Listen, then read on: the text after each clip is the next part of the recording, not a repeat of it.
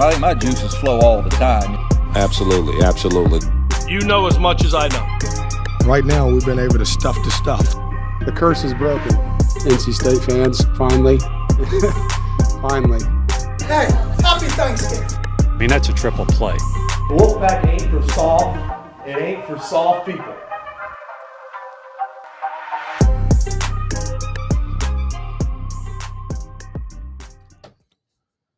It's better to be 1 and 0 in the ACC than 0 and 1. And NC State's men's basketball team was close to being 0 and 1 in a road game at Boston College on Saturday. Instead, Wolfpack pulls out an 84 78 win over the Eagles on the road to begin the season at 1 and 0 in league play. Scott Wood, Wolfpack great, joining me here on Law the Wolf. And I thought of you on Saturday watching the end of regulation in particular to this game. Does that scare you at all? A little bit that you Okay. would, you would think that that long ago to be playing.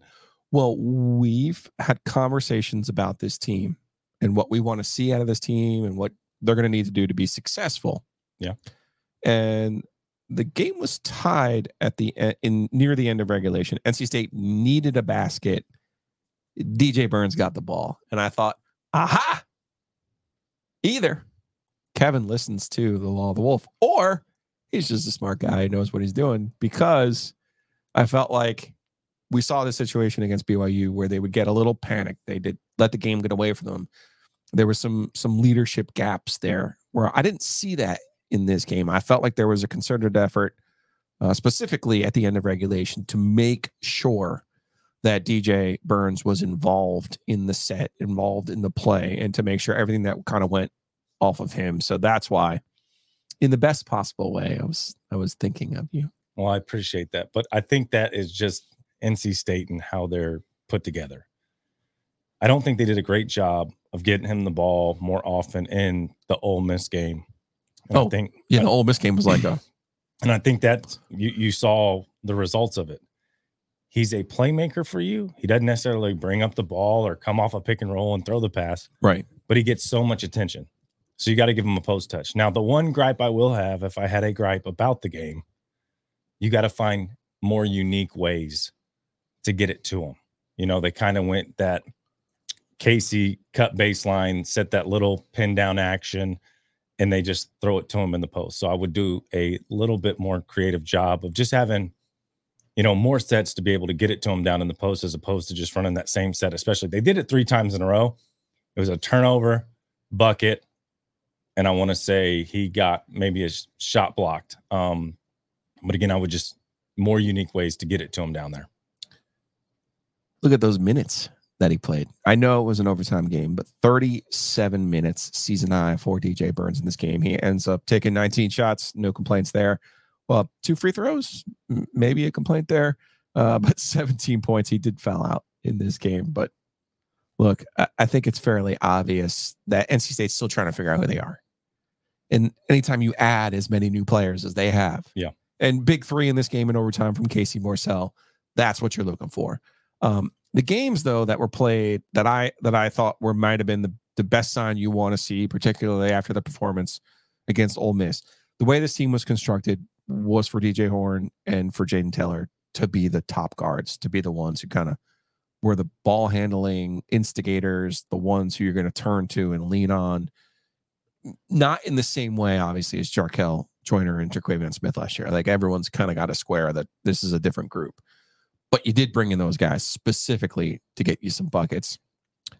Cannot complain with the way that they performed in this game. And, and really, Taylor, I thought, was a big difference maker in this game. Yeah, and I think defensively too. The one thing that I've been really surprised with with Jayden Taylor so far in the season is, you know, when you're talking with other coaches, maybe former Butler coaches, one of the things that doesn't really get brought up is he's a really good defender. You know, on ball defending.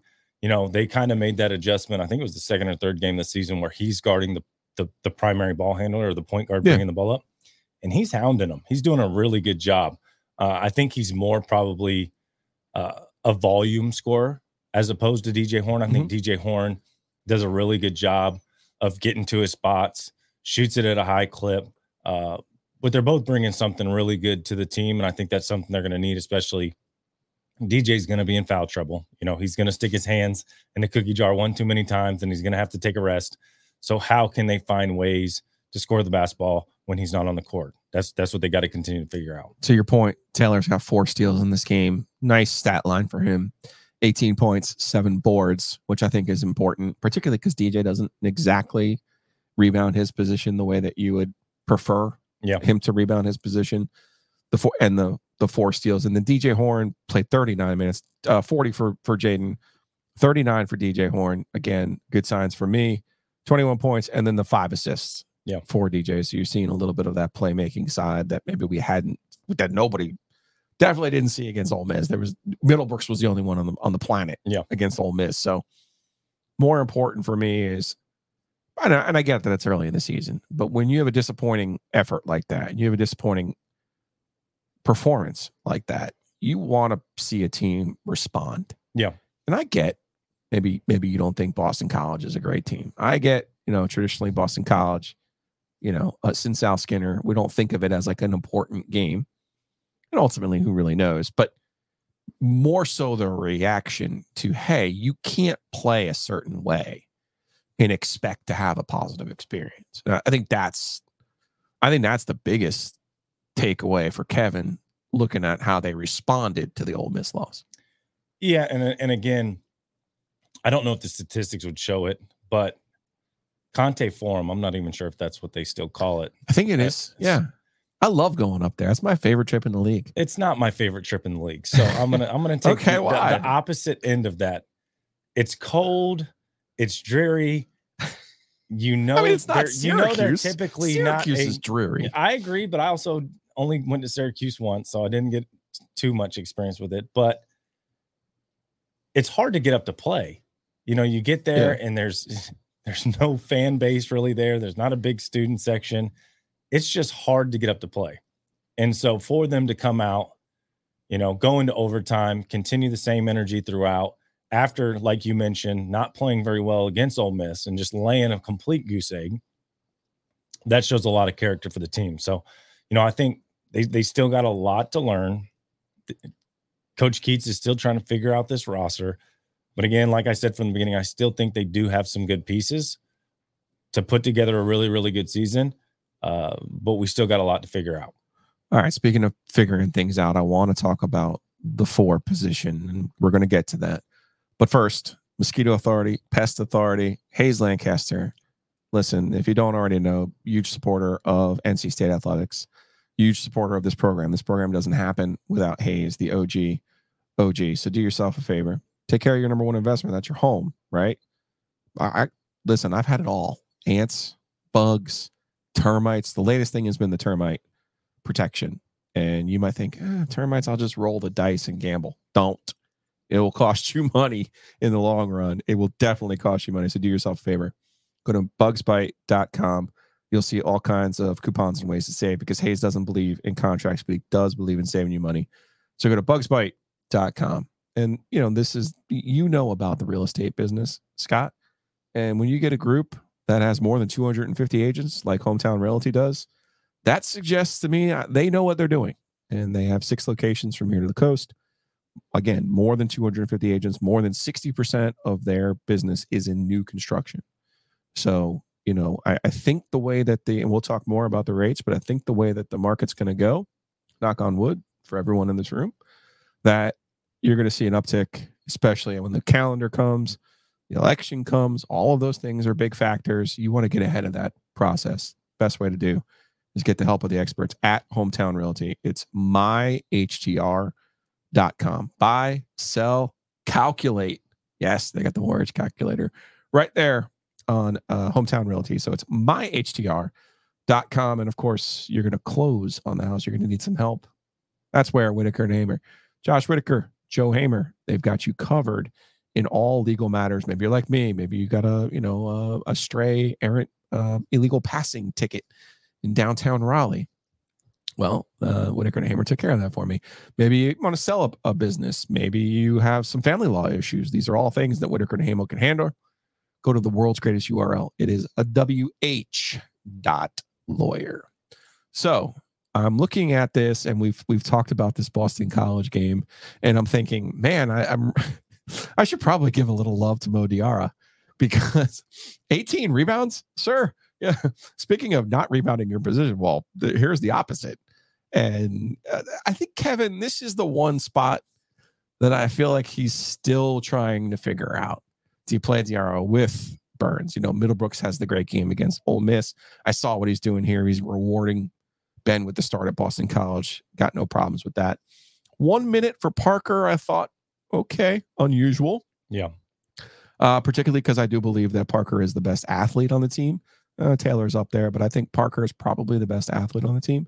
So uh, unusual. I don't know what was going on behind the scenes there, but I think Kevin's still trying to figure that four position out and what kind of works best, obviously, with DJ, since DJ is the most important piece on the chessboard. Yeah, I think they're all just very unique.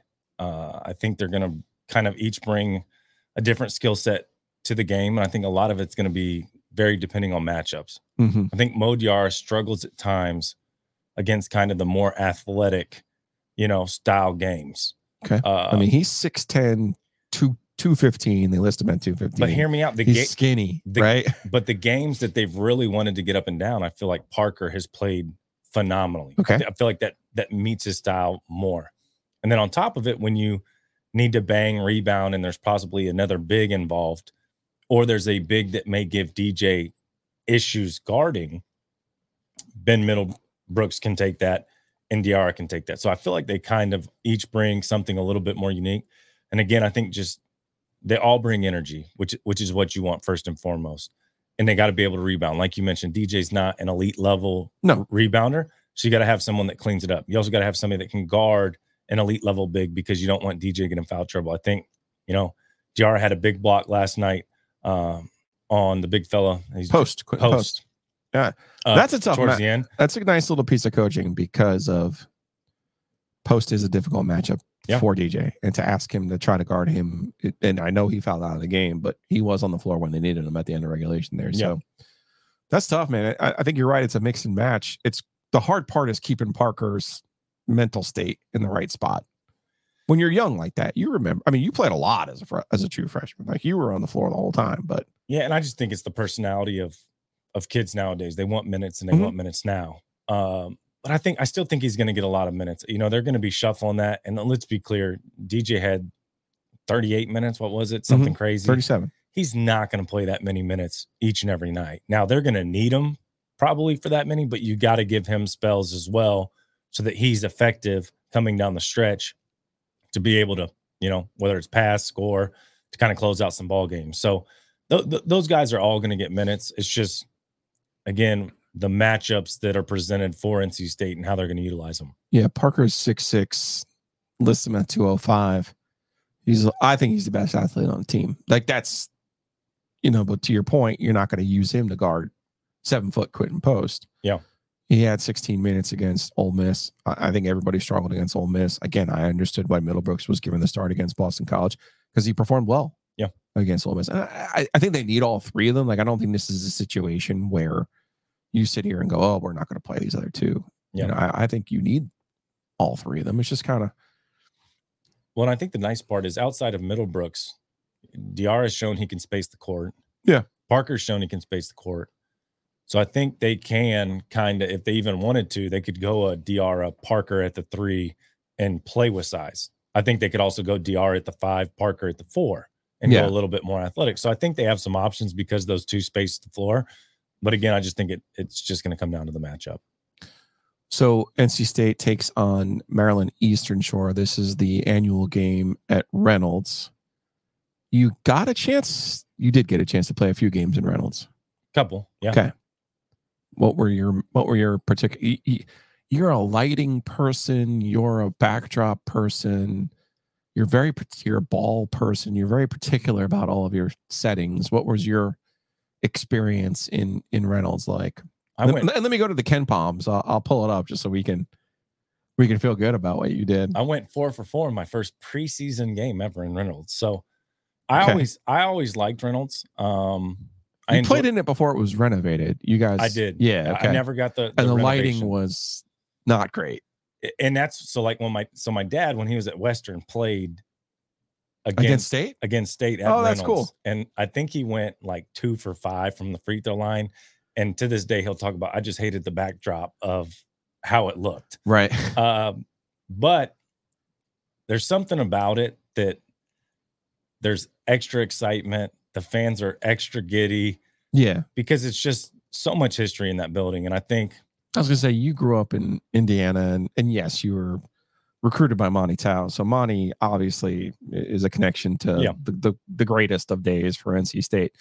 But I don't think you were like some sort of NC State historian before you got here.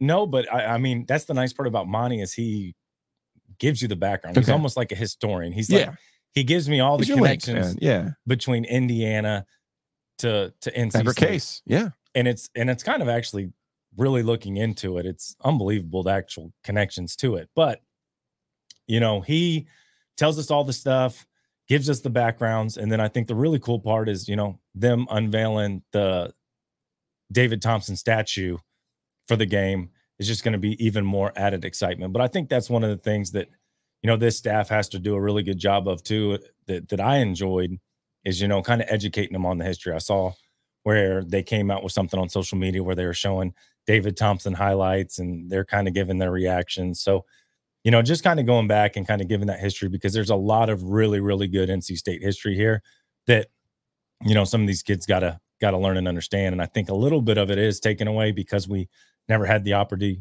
opportunity to play at Reynolds. Mhm. Uh, so trying to, you know, educate them as much as they can.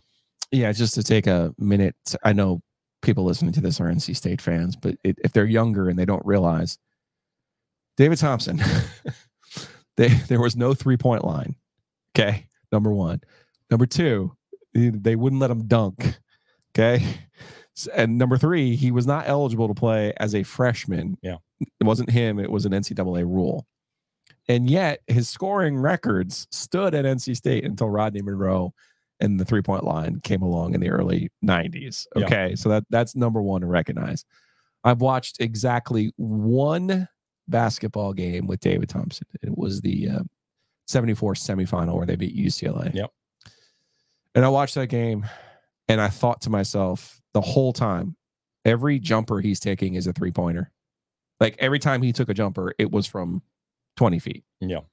So his numbers, and and again, if you gave him a fourth year, let alone what we're seeing now with guys in five and six years, if you gave him a fourth year of eligibility with a three point line and the ability to dunk, he is already considered the greatest player in the history of this conference. Okay, by by the people who actually watched him and Yeah. covered him and played against him, he is already that. I'm just telling you, if he had either of those two things, or if he had both of those two things, he would have put up numbers that would have never been touched by anyone. Yeah. Anyone. So sometimes it gets a little bit lost in our uh, fuzzy history. You know, you like you like you say, like, what do we know about David Thompson? War 44. He was great. Yeah. There's like one picture of him in the arena. That's because like for whatever reason, it's the same one of him, you know, reaching back like they I, I wonder what the statue is going to be. uh, yeah, I wonder. So, uh, you know, for me, I think there are, and I wasn't here. Obviously, I was born in '75, but there are people, and I, I actually do remember David Thompson playing in the NBA, and obviously he had some issues at the um, at the end of his career, and you know, wasn't the same player that he was. Like Michael Jordan literally invited him to the Hall of Fame, hit Michael Jordan's Hall of Fame induction speech to talk because that was Michael Jordan's favorite player growing up. Yeah. Okay, so for this whole generation of people who worship Michael Jordan, Michael Jordan worshipped David Thompson. Okay. Uh, now we can have a different conversation of how Michael Jordan didn't end up at the same college as David Thompson. That's for another day, though. Um, yeah, uh, awesome. I'm glad. I am glad that they're uh, honoring. I'm not a big statue person.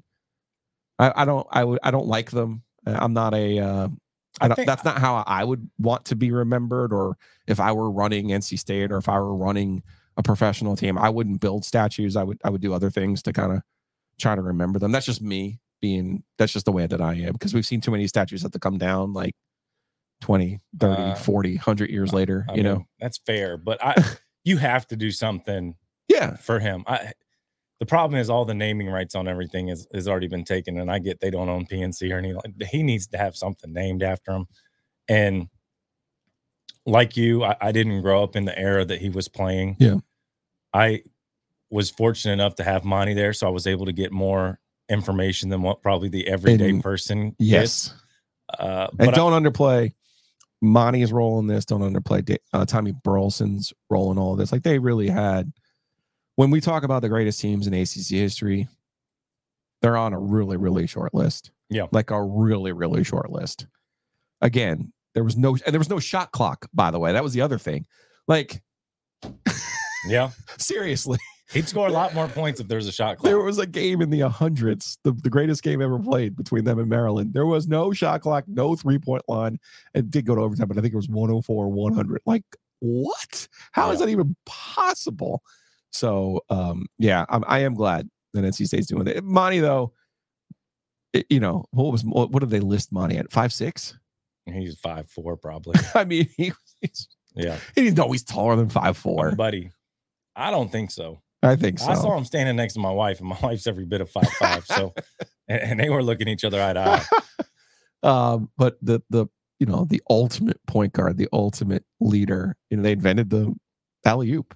Yeah, Monte Towe and David Thompson invented the alley oop. So, competitor, ultimate competitor. oh, yeah, and there, I mean, there's no doubt about that. So, uh, we'll have to get Monte on this program. Uh, now that now that I'm sitting here talking with you, we'll have to get him on and, and talk a little bit because you're right. Um, it is something that deserves to be highlighted in NC State's history. I think.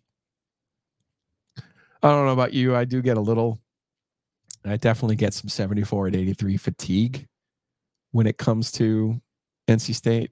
Well, it's just it's it's what you got to talk about. I mean, we I we go through the spell of oh, we haven't had a conference championship since '92, but in all reality, there's so much history, whether it's any sport, that if you actually go back and look at it, that you know has had a positive impact on not only the ACC but NCAA as a whole. Yeah. So, um, No, I don't want them to ignore them, I- and that might come out wrong. I, I think I think there are some fans who kind of feel the same way that I do. It's like, oh, it's the like last year, obviously, his 40th anniversary, right? Like that's a thing. But Yeah. it was like, oh, it's the 37th anniversary. It's the it's like well, that just makes- seemingly like every we we come up with a reason. NC State comes up with a reason to kind of celebrate them, and it's like, okay, let's. To your point, there's there's other parts of their history that they could probably yeah, I get it. It- it- you got to go back a little bit of ways and, and figure some things out. But uh, you know, it's it's uh, it's interesting. I Uh, and of course, you know, to tie all this together, Eddie Biedenbach is the assistant coach who recruited David Thompson. Eddie Biedenbach's daughter. I went to school with uh, both of his daughters, and one of them is now married to Rod Brind'Amour. Yep. So every time I I see Rod, we we talk a little bit about uh, Eddie and and phew, talk about Rod. Rod's Brooks' son Brooks, man. That's the because Eddie was a hell of an athlete. yeah. He played all sports, like amazing. So um I, I'm sure he'll be there for the for the statue and everything else. It's always good to get the cruise. Monte coming in town tomorrow I'm, I'm sure he will be. I Okay. haven't I haven't talked to him since the event that they did. because you're you're doing the game for for ESPN. I am. Okay. I am. So it'll be a lot of fun. Um, Is this your last game? I got one more after that, St. Louis. Oh, okay. At, at PNC. Um, but it, it'll be a lot of fun. and It'll be a lot. I'm sure production will be really heavy on you know DT stats, and honestly, that's one of the more enjoyable parts. They they pull some of the craziest statistics that I've never even heard before, but it's just kind of fun to hear. Absolutely. Uh, so they get UMES on Wednesday, uh, 345 in, in KenPom. Whew. Uh, a little bit of a break until next Tuesday. They play Tennessee Martin, uh, 258 in KenPom. So these are two games that should be layups. Tennessee, uh, we'll obviously talk more about it as we get closer. I've seen now Tennessee play against Carolina, and they lose to Carolina. Mhm. Uh, thinking back to last year, we saw Tennessee play against Duke. So now this is State's chance to get a to get a look at Rick Barnes and and the Volunteers. Really, their last chance to also to to get a signature win for their NCAA tournament resume. I don't like now. Can now Tennessee's lost three games in a row. By the way, uh, they just happen to be to Purdue, Kansas, and Carolina. so I, I don't think we need to worry about the Volunteers right now. Well, maybe Justin Gainey will throw us one. How about that? That's his son playing for them, right? Yeah. Oh, You know he's coaching there, right? I know. No, no, no. I know Justin. I just Yeah. so Justin is a year younger than me. Yes, one year younger than me. So his 97 he played every minute of the 1997 ACC tournament. It was amazing. Um, destined, one of those guys destined to be a coach. Hoping for him that he replaces Rick when Rick's ready to retire at Tennessee. I think there's a real possibility of that. Would would love to see um, Justin get a chance to run his own team because what he's been able to do, Arizona, I'm thinking specifically, but also App State and some other places. Like he he knows how to He's at Marquette. for a Marquette, while. but he, he knows how to go and find players Yep. that maybe are, are a little bit off the beaten path. And uh, obviously didn't have to look too far for his son, but Yeah. That's an easy one. yeah. No, I'm looking forward. Uh, that- but that game's in San Antonio. I don't like that. Did you? Did you? Is it for a tournament? No. Hmm. It's this one off that they're playing in San Antonio. I'm trying to remember. Did you, did the the Godman did a lot of home and home? I mean, technically, your St. Bonaventure game was played at a neutral site, but that was Rochester. That wasn't. Um, we did the, I mean, the Jimmy V Classic that was at the Okay, Garden. you played UConn up at the Garden. That, Um, that feels different than randomly playing Tennessee in San Antonio, because that was the first time State had actually played in the Jimmy V two. yeah, I mean, that's a, that's not a home court advantage for anybody. I'll tell you that. The Garden. Uh, texas, Oh, oh, oh, no, no. but I feel like that's middle of nowhere. I, I I don't like it. I've already yelled at Kevin about why are you playing game to go to Tennessee so they can come here next year. Like, Yeah, I, I would rather go to Tennessee, but at, at the end of the day, if, if you got to get quality wins and you got to schedule some quality opponents, I mean, you take what you can get. yeah. What what would you like to see out of NC State over the uh these next two games? Now we'll talk again next week, but what would you like to see when you're playing a team like this who you know you're better than and, and you should dominate? What what do you expect or what do you what do you want to see out of a team in this situation? Yeah, I think just kind of how you said it, just dominate. Uh, you got to understand that there are always things to work on. You know, maybe you're not very good with your left hand and you're up 20. This is the time to to work at it. You know, I also think that it's a good opportunity to get minutes to see what some of the other guys that have not gotten as many minutes see what they're kind of can do. You know, Ernest Ross came in, grabbed two quick fouls in the Boston College game, went to the bench. He's probably itching for some minutes. Same thing with LJ, Breon. Uh, there's a lot of guys on that roster that are really itching to get out there. So it gives them an opportunity to say, you know, let, listen a message, let's send it early, you know, come out with a little bit of intensity and, you know, put them away early so that we can get some of these other guys in there. So then also you don't got to sit there and, you know, worry about any injuries or anything crazy happening towards the end of the game because you left it tight. All right, I'm going to let you get out of here without any football talk this week, but um, because I'm going to have Jacey Zembal from Wolfpack Central come on, talk about some of the roster turnover that's happening for NC State football. What did you think, though? They end up uh, playing in the Pop Tarts Bowl. They're playing Kansas State. Scott Wood, if you were a senior, would you be playing in this? And you had NFL prospects, would you be playing in this bowl game? Yes, I would be. Just me personally. I don't know if it makes the most sense for a lot of people, but this is one of the, it just kind of bugs me. It'd be like, I, uh, I, how many guys do you see make the NCAA tournament and sit out The NCAA tournament? for basketball? Oh, none. I, I, don't, I don't understand why we're sitting out for these bowl games then. Hmm. Why is it an option? I mean, you could technically win the national championship when you play in the NCAA tournament. You can't win the national championship playing in the Pop Tarts Bowl. okay, so then that just tells me any bowl outside of the Big Four doesn't mean anything to me. Why are we playing them? Right. I would play the bowl games at the beginning of the year, particularly now that the playoff is here next year. Like they need they need to take a serious look at it. Or why don't we just make it round robin from the beginning and rank everybody at the beginning year and just have 64 teams in and you keep advancing? I like that. Like I, I don't understand. Like that, that that my biggest pet peeve with football is you're going to a bowl and you legitimately want to sit out. I mean, I get there's a lot more risk for injury in football than there's basketball, but I mean it's still an opportunity to win. It's an opportunity to win 10 games. Yeah, I think it's a little bit different this year. Also, I was disappointed in the way that NC State approached and played in the Mayo Bowl last year down in Charlotte, especially since it was Maryland. As Yeah. we as we talked, a lot of response last Well, week. and then all these on the guys YouTubes. transferring. yeah, there's a lot of guys leaving. Like, uh, I'll ask you, and maybe you have a different opinion, but I will say that pe- the reason people transfer is to play more. Like, I know there's money, Well, but ultimately you want to play. And if you're not playing at NC State, and uh, Dave's been upfront about this, like he helps people. He says, you know, all of these receivers who are leaving, like, So my question is, the ones that are leaving, Mhm. that have dressed out the season or have played for a university, are they transferring and then missing out the? They're just going to sit out their bowl game after they played the whole year. I think they give.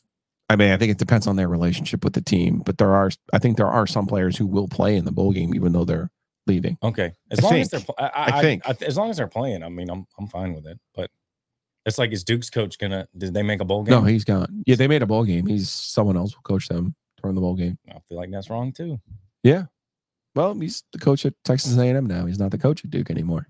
Good for him. You just left your the guys that you've raised high and I know. That's why, you know, we haven't talked about MJ Morris, but that's why, uh, now, obviously, in the middle of the season, it's a little bit different. But MJ Morris made a decision that he thought was best for him.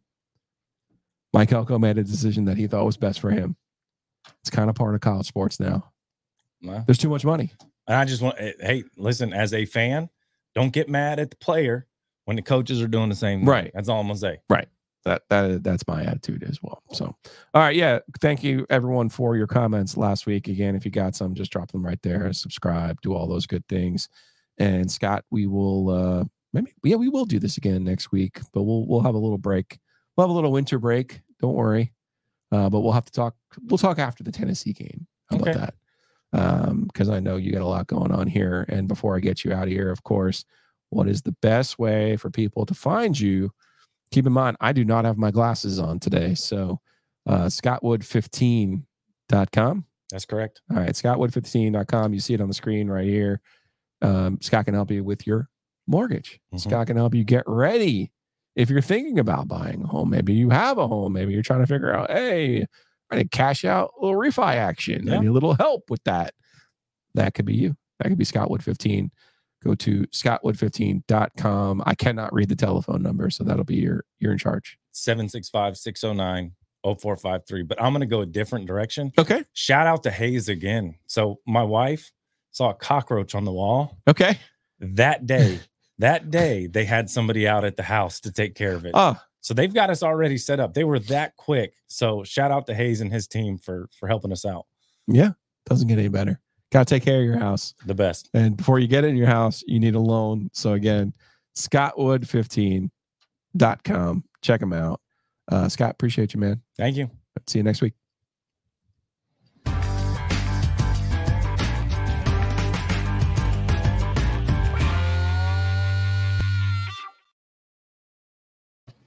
And before we talk some football here on Law of the Wolf, I'm worried about your Christmas shopping, and I can help you.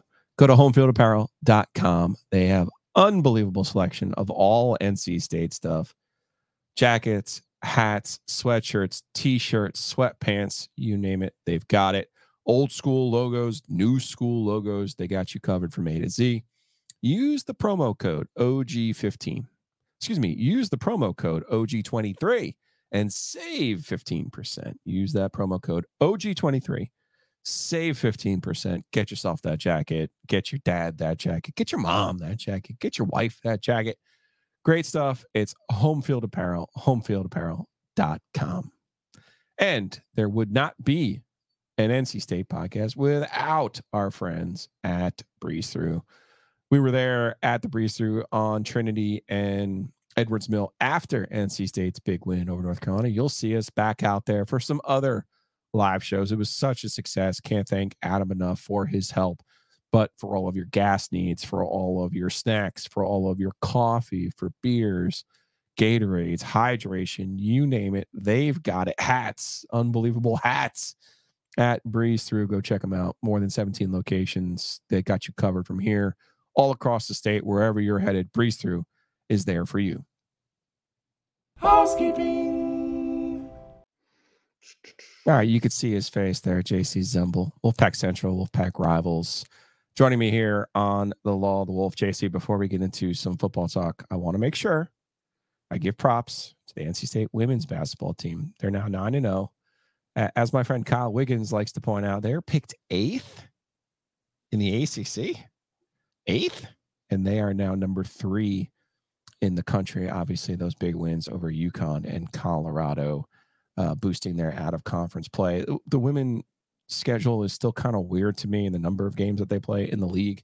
Their league play will not start until December 31st, but did want to make sure because, and, and I am going to work on getting Saniya Rivers on this program because I, I am fascinated by by her story. So, uh, for the NC State women basketball fans out there, I'm here for you. I see your comments. I'm with you. I got you. Uh, but football season wrapping up, the regular season's done. NC State closes nine and three, and and Jacey, you know, we talked during the season a little bit about what the position that the roster was in and kind of how it got here, and now we see uh, from your site there are. I'm going to put the list up here, even though you said there's another one. Uh, there have eight, been 18 players leave the program. Now, this includes Jordan Houston. So, this would be from the start of the season, right? Correct. This is a list of the players who have departed since basically Jordan Houston. Okay. And it includes Michael Crowell, who's giving up the sport because of injuries, and he has a higher calling, literally. Um, he's uh, going to be a pastor or a minister okay. uh, down the road. But, uh, you know, it's interesting. Like, this has become such a crazy time of the year. And, you know, I asked this to Coach Doeren last year. He used to love December. Now he doesn't. you know, it, it when you look at all the players that are trying to transfer into school, well, they have to be into school by mid semester. Okay.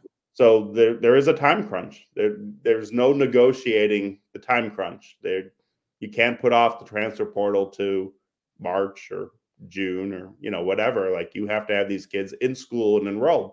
Okay. So you have all these players who want to transfer, you know, to a school. You have signing day on December 20th. You have bowl prep and the bowl game itself on December 28th. Um, high school recruits and junior college recruits, uh, same deal. Now, the high school kids, in theory, could go to February, but most don't. They usually sign by December 20th. The junior college kids who state is offering a boatload of. Uh, we first year I ever had to do a junior college hot board uh, which is on the site because there's Okay. over like 13, 15 kids that have been offered. So what's and the they have advantage? to enroll by most of them, not all of them, but most of them have to enroll um, for mid semester too. So that they have a time crunch. And unlike the high school kids, they don't get to go and visit on a Saturday. They're playing their own game for their junior college on a Saturday. And then you throw in the two state, uh, two days of state title games, Friday and Saturday at NC State and UNC. And then just for uh, just to cap the month off, the John Wall Holiday Invitational at Raleigh Broughton uh, for the basketball crew. So I mean, it's there's just so much going on in the month of December, uh, more so than ever before.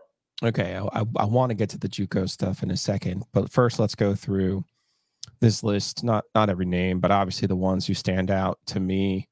CJ Clark is a guy up front on defense, played a lot. Uh, Lyndon Cooper was a, a player who started on the offensive line, notably since the Duke game, went to the bench. You know, there was some there's some pub- public comments there that some could have interpreted as him being blamed for things, and he had some penalty problems. Another name that that jumps out at me is Jakeen Harris. Uh, I don't know all, all of his health. And then, you know, I'll be honest with you, Jacey. I expected these receivers, and there's a lot of them on this list, and Chris Tootle, a tight end, on this list, in part because those guys weren't making plays for NC State, and quite, you know, maybe harshly, as some people, depending on your view of college athletics, like if you're not going to be good and you're not going to play, I'm sorry, this isn't. Dave went through too much of this at the beginning of the season, playing a Porter Rooks, playing, um, you know, a Terrell Timmons and an Anthony Smith, and it's like if you're not going to make plays, you shouldn't be on the field. There shouldn't be some sort of like, you know, socialism, communism. Hey, just because you're on the team that you get to play, like y- y- there should be some sort of way. It, it- this is how it has to be. I- I'm sorry. Yeah, I, I agree with you completely. I mean, I think you and I both predicted there would be uh, house cleaning, house cleaning. Yeah. your own rare. You could you could do your own jingle, but Right. we knew that was coming at wide receiver and tight end, and it happened.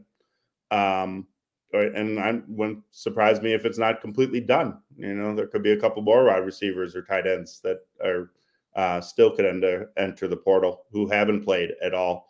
So there's there's that dynamic. I, I think CJ Clark will definitely be missed. Um, I would make a case that Brandon Cleveland will be a very good starting nose tackle. Uh, he'll be a junior next year. Okay. Backup this year. So I I don't have I don't know how much of a there may not be a major drop off at nose tackle in terms of the starter. what it means though is they have to find somebody to be the new Brandon Cleveland as the backup. This happened last year where Corey Durden was the starter, and you know you had to move Brandon Cleveland from defensive end to nose tackle, so there was a backup behind CJ Clark because CJ Clark originally was also a defensive end. Um, you know, Jakeen Harris, when he's healthy, is a serviceable college safety. When he's healthy, we we know that that's proven. He's played a lot of football. Um, obviously, he had a, a terrible situation where he got hurt. I think five plays into the UConn game. Yeah, so that, that was Scary. brutal.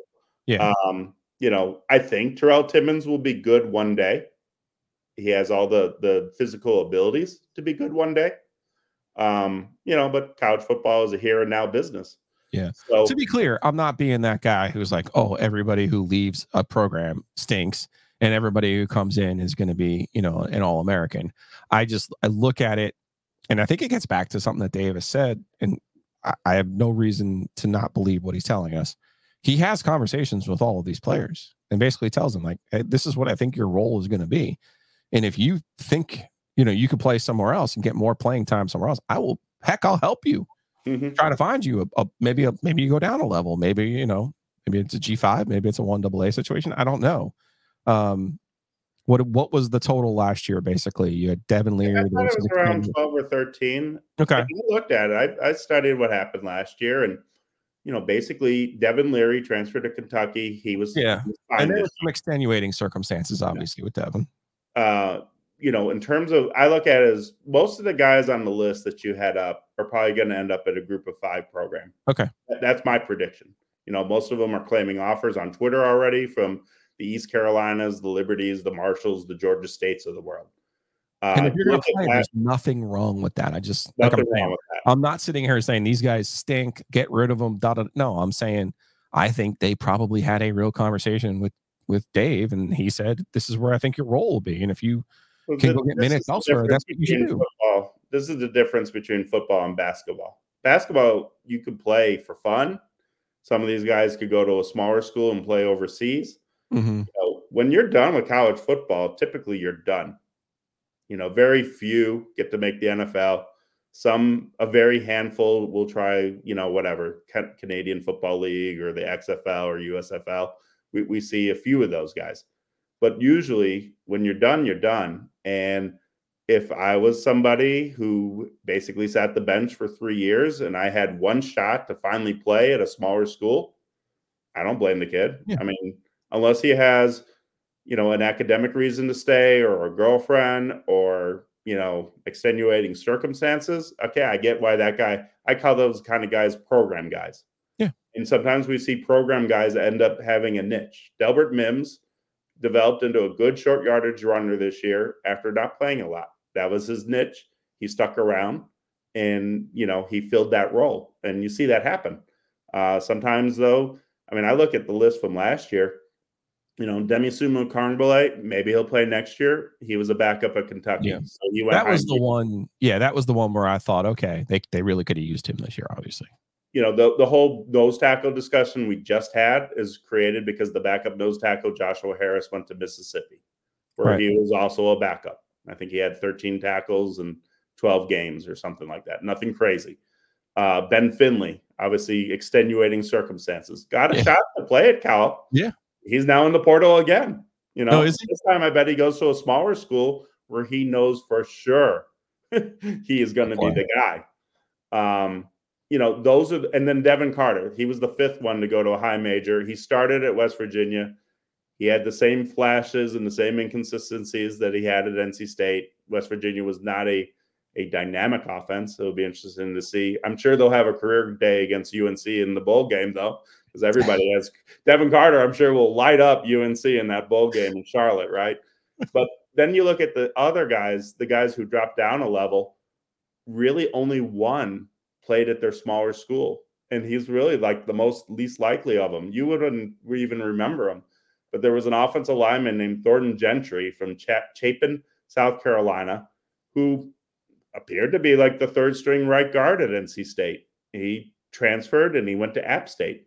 Now, one thing I do know is that the coaching staffs between NC State and App State are pretty pretty close. They Okay. they they know each other. They communicated with each other. I don't doubt any of that. So I'm sure Appalachian State got some inside info, like, hey, give this kid a chance. Next year, no, he starts the last seven games of the season at left tackle of all places, en route to their their uh, Yeah. into the Sun Belt uh, uh, title game. So he's the one. But it, it's really amazing when you look at a lot of the others. Some of them had injuries, I'm sure. I don't doubt any of that. But because they, you know, some just didn't play much. But a lot of them, they went to their smaller school and they didn't do much at their smaller at the smaller school either. So I think we see a lot of that, which is why I don't I don't get too worked up about um, what's happened with NC State's exodus. Um, you know, I, I So where where did where does state go from here to fill this? I think you made a great point there about having to have a JUCO board for the first time in your 25 year career. I mean, that I think it's related to NIL money, right? Like you, everyone has these dreams of uh Ju- JUCOs are a great thing because a at this time of the year everybody's concentrated on four year transfers. right. B, I don't know how if any of them are going to be greedy. You know, Right. most as Dave Doeren pointed out this year, like they love the perks of being going from bus rides and you know Kansas and Mississippi to you know all the nice amenities that happens as a, a, a player at NC State. Uh, they signed three last year. Two of them really cons- uh, contributed in big ways um, in their roles. Bishop Fitzgerald at safety was was big because of all the injuries to guys like Jakeen Harris and others. Um, you know, Red Hibbler became a great pass rusher um, off the edge. That's a that's a crucial role. Uh, he was fine. The third one was Torrente Hinton, who had a little bit of a role, but then kind of got banished after the Duke game when he got beat on the double move um, by Jalon Calhoun. So he didn't play much um, at corner after that, mostly special teams. But this is what I see. I see, I think, a number of scholarships right now in the low 70s. Now, state can do different things with the math. They can uh, they could make a guy an NIL walk on. We've seen that in the past. They might take a kid who was a walk on that got a scholarship and then he goes back to being a walk on, which is not a nice thing to do, but that's part of big boy college football. But in in essence, they have in the low 70s. This is what's new. Usually, usually state tries to have sign their high school kids and there's like say you know 93 kids going into when everybody is enrolled in the summer um, and then have to pare it down. And usually slowly but surely kids transfer after spring football. Maybe somebody flunks out academically and they get to the 85 number. This is like one of the first years where they go into signing day with a boatload of scholarships which then goes back to high, a handful of high school kids a lot of the JUCOs that they're trying to get and then the portal guys. So you know if They you have haven't been great in the portal, which is why I was interested in what you said about JUCO. It makes sense if you have holes to fill and you've had more success doing that than you have in the portal. That's something that would make sense to me. I, but I'm I'm looking at this going, they need a quarterback, which you know reports on Grayson McCall are, are interesting. We could talk a little bit about that. You need someone to replace Peyton Wilson. Obviously, you're not going to get Peyton Wilson but you need someone who's going to lead your defense. I'm not sure they have one of those. Now that could be Jalen Scott, but uh, no, Jalen Scott's gone okay. So Yeah. money wise, you're going to need to buy a linebacker. You're going to need to buy a quarterback. I mean, those are the two. And, and I don't know what their plan is at, at running back. I love um, the promise and some of the potential of Raphael. He showed he showed me something in those last two or three games. There was a little bit more there. I know probably he was healthy. He's probably part of it. But obviously, you need more than one running back. So they they finished the year with two scholarship running backs with Dubber Yeah. And Kendrick Raphael that were healthy. So, you know, I, they have a, a very exciting high school player coming in, Jaden Duke Scott, just Okay. ran over 300 yards in his Georgia high school playoff game. You know, a fascinating name has entered the the portal. I love to call it the ghosts of recruiting pass with Daylan Hollywood Smothers. Okay, I saw that on the Robert Twitter Chambers. yesterday. Yeah, Did not play much at Oklahoma. Yeah. Uh, very good friends with Kevin Concepcion. I'm sure it's a very weird dynamic with some of these 2023 recruits who saw Kevin blow up at NC State while they're redshirting at their own respective schools. Obviously, in the big picture, everybody runs their own race. And if you're good, you're good, and you'll eventually get your shot. But Kevin obviously got his shot as a freshman, took advantage of it, while some of these other guys who have entered the portal, you know, might be looking at NC State and like, whoa, you know, look at what what they did with some of their Yeah. freshmen. So it'll be fascinating to see what Hollywood Smothers ends up doing. State was right there for him, uh, Charlotte area kid, and you know feels a, and feels a, a need. You Yeah. know, he's not he's not the big back who's going to get 20, 20 plus carries and pound between the tackles because he only weighs 181 pounds.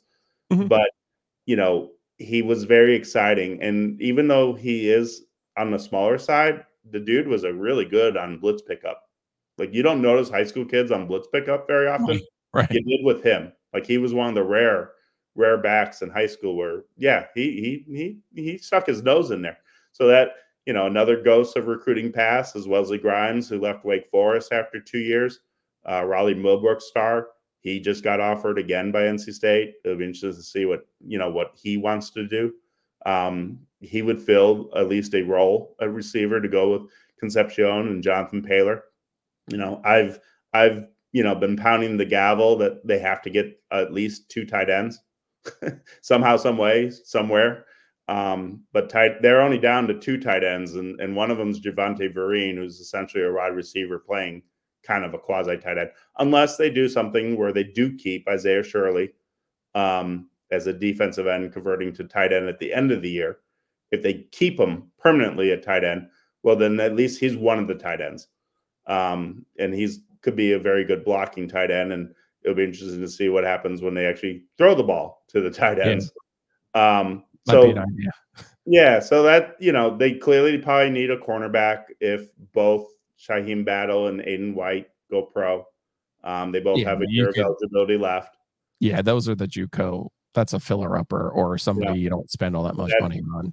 But I, I think what, you pointed out and what you you said in a roundabout way, somebody like Kennedy who came in from Old Dominion and filled the nickel role superbly, Mhm. who is not wasn't a big name. I'm sure he didn't break the bank at all NIL wise, but you need guys like that. Yeah. You need you need to plug in holes with guys like Kennedy who come in, do their job. You know, whether it's for one year, two years, preferably a, two year eligibility guy, but um, those are the guys that are gold for an NC State Yeah. in the portal. Let's let's talk a little bit about that quarterback position before we get out of here. And Jacey Zembal, NC State rivals, Wolfpack Central. My guy, appreciate you, man, taking some time for me as always, going and keeping up with all this stuff because I know the way that you do. Um, Grayson McCall has been at Coastal Carolina for a minute. All right. And uh, he's a good player. He did not have a great year this year. He only played in seven games. I suspect he was he was banged up. Uh, he was banged up some last year too, but he does have another year of eligibility. He did just play for Tim Beck at Coastal Carolina. What what do you think of of Grayson McCall and and if that's your big ticket item, if that's your Brennan Armstrong this year, if you spend your NIL money on Grayson McCall, would it be the right would it be the right move for NC State? Yeah, I, I'm I've been firmly on Team Grayson McCall for about three years now. Okay. Um, you know, I was one of those draft nerds who watched Zach Wilson and BYU play that rushed up game against Coastal and McCall in, the, in the COVID year. Yep. Um, where they just kind of made the game spur of the moment. Love it. Basically showed all athletic directors across the country, like you all are crying about having things locked in 10 years down the road. Yeah, we just made this happen in a week. Yep. And and I remember watching McCall play in that game, and I actually thought Zach Wilson was going to be a good NFL quarterback based on that game. But you know, I've always thought. I mean, he was a fascinating story because he's from the uh, the Charlotte area. He went to Porter Ridge High, I believe, um, in Indian Trail. He was apparently big, big rivals with Sam Howell uh, once upon a time. Now, Sam Howell will enter his third year in the NFL, while Grayson McCall's entering his sixth year of college next year. So it just shows you how crazy the sport has become. Um, but you know, they had shootouts between Sun Valley and, and Porter Ridge from all accounts. But what hurt McCall in terms of his recruiting profile is that I guess he ran a wing T. Um, so there weren't a lot of passing opportunities. So he ends up at Coastal Carolina. From everyone who has said anything about the whole Jamey Chadwell, uh, Chadwell and uh, Grayson McCall marriage, it was perfect. Like they were made for each other with the way they did their offense. And, you know, I didn't watch Coastal this year, and I know he was banged up, and that's really been the only nitpick about Grayson McCall over the last several years. Yeah. He usually misses a hand like a game or two or three because of injuries because he runs a lot.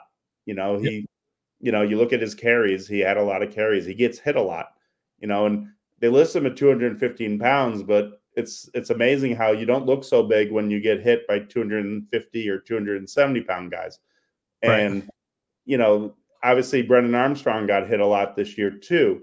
And by the end of the year, he was hurting with his ribs. It, it this goes. I mean, that is a thing that is a an age old college footballism. You have a running quarterback, you risk getting him hurt. That's why the NFL guys don't run. Plus, they're better hitters. You know, like very few NFL guys. Yeah. Newton, Lamar Jackson, but Grayson McCall, man, he makes if he's not- plays. He's got moxie. If he's not the answer, is there someone out there that is available to them that would make sense? They haven't really they haven't seemed to be linked to another quarterback yet. But it's something I've been following fast. I've been fascinated by the amount of quarter. I knew there'd be a lot of quarterbacks. I just didn't know which ones.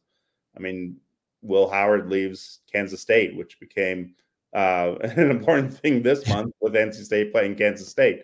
You know, I mean, we reached a point now where Lane Kiffin trolls the other teams recruiting Will Howard by posting pictures of himself in Manhattan, Kansas on, on Twitter, just to let the other colleges and fan bases know, like, yo, I'm here in Manhattan. This is my guy. So it tells you what the stakes are. Dillon Gabriel, you know, leaving Oklahoma. Um, you know, I look at it as like there, there's value guys, you know, like, you know, I don't know if NC State will go after him, but you know, the Indiana quarterback on a bad team, you know, had like 15 touchdowns and five interceptions in over like, I don't know, like seven, eight games.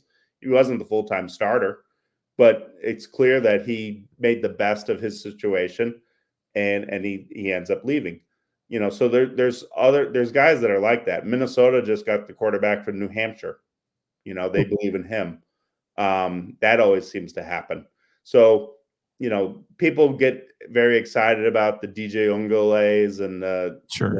guys that were hyped up in high school, like a Dante Moore from UCLA and um, Cam Ward at Washington. yeah, Cam Ward at Washington State. I mean, there, there's some very exciting names. Then there's there's lower value guys. I wouldn't say lower value, but there's maybe under the under the mainstream guys like um, Aidan Chiles, who also left Oregon State, who was a true freshman, who everybody believes has a monster future, and will have four probably at least three or four years of eligibility if he redshirted. Like I don't know if he played the four games or more, but um, but at least minimum three years. And I would I wouldn't be shocked if NC State ended up getting maybe a young guy that can be developed, and then the older guy that plays. It, it wouldn't shock me if they Yeah. got two guys in the portal because at some point they have to get caught up with their quarterback numbers. I mean this this goes back to Ben Finley leaving at an inopportune time in the spring. Then it goes back to the previous year where Aaron McLaughlin left at oh, an inopportune time. I mean, there, there- there's times to leave, and then there's Right. times not to leave. Like we Right. we talked to like you know Kevin Keatts would always get burned because like Blake Harris would leave in October, or Ian Steere would quit the team after one game. Well, you you can't replace a guy in Yeah. October or November, so you just used up a scholarship, a precious scholarship, and that's what's kind of happened at the quarterback spot. And then the, the other dynamic that has to happen over the next, I guess, what, two weeks or two and a half weeks, they got to hold on for dear life for their high school kid, uh, Cedric Bailey, who's had an incredible year uh, for Hollywood, Florida, Chaminade, Madonna, who's got like the greatest receiving crew in the history of the high school world. Talk about receivers, what both one and two in the country. His, Wow. his two of his targets, and then he has like a young kid who's up and coming, and then the running backs going to UNC. So it's like the dream team of offensive players. Just But- little bit of talent. But Miami wants to keep them all home, as they you know as they should, right? Right. So it's going to be fat. One of the biggest uh, storylines going into the next couple weeks is who is Miami going to get, and will they swipe NC State's quarterback? Well, then you're just down to Lex Thomas from Wake Forest Heritage, who redshirted this year. So that's that's why I go back to at some point you you can't be worried about people's feelings. Ben, have you heard about that with quarterbacks and their feelings? Yes, just a little. But at some point, you have to do what's right for the program, build the room back up, and not worry about, oh, if we bring in this quarterback, it's going to upset that quarterback. Yeah. at some point you have to have a good group of guys where, you know, I mean, what if uh, you know we saw what happened two years Yeah. ago? We, listen, Where you, this was many. injury away from Ethan Rhodes playing against UNC. whew, luckily uh, Brennan Armstrong was able to uh, to gut that one through. So that I- that's what I find fascinating about the whole quarterback position is, and, and that that could be an ongoing saga all the way up until May or June. I mean, Yeah. there, Oh yeah, there's yeah. going to be be- some kid that loses his, loses the battle in Yep. the spring at his school, and he doesn't want to be there anymore, and he puts his name in the portal. That happens every year. Now, what you can have is go and get nicest kid in the world, but you can't get somebody like Jack Chambers who just wasn't ready or wasn't a good fit for what NC State did schematically, and then not, and then the Jack Chambers comes in and doesn't do any, you know, isn't a help at all. But Yeah. they at least have to get somebody who's serviceable, who can be a Tate Rodemaker, right? Man, we've heard that name a lot in the mm-hmm. last 48 hours. He's he's like football god right now. Well, I'm looking forward to the spring game together. We'll see what happens in this bowl game. Hopefully, they'll show up more than uh, they did last year against Maryland. But Jacey Zembal, NC State rivals, Wolfpack Central. Uh, actually, I'll see you at Reynolds tomorrow. Yeah, big. I don't know if you're going to do the 11:30 uh, unveiling, but then they have the the game itself at nighttime. No, I'll be there for the game. But uh, but yeah, David Thompson and crew will do the unveiling of the statue, and um, may, maybe a good segment for the future is uh, who will be the first one to get a statue outside of PNC Arena. Oh boy. Hopefully, no one. I, I, I just talked to Scott Wood about Is it even I'm a allowed? person. I'm not. A, I don't believe in him. So It- you know, it could be Rod Brind'Amour, maybe. maybe. right? And Yeah. someone deserves a statue at some point over the next 10 years. Pack Pro. Uh, Jacey Zembal, appreciate you taking the time, man. And again, Apple, Spotify, Google's, all the places you find your podcast, you find the Law of the Wolf, and right of right there, of course, subscribe, hit the button there on the YouTubes. Appreciate you guys. We'll see you next week right here on Law. Soft. It ain't for soft people.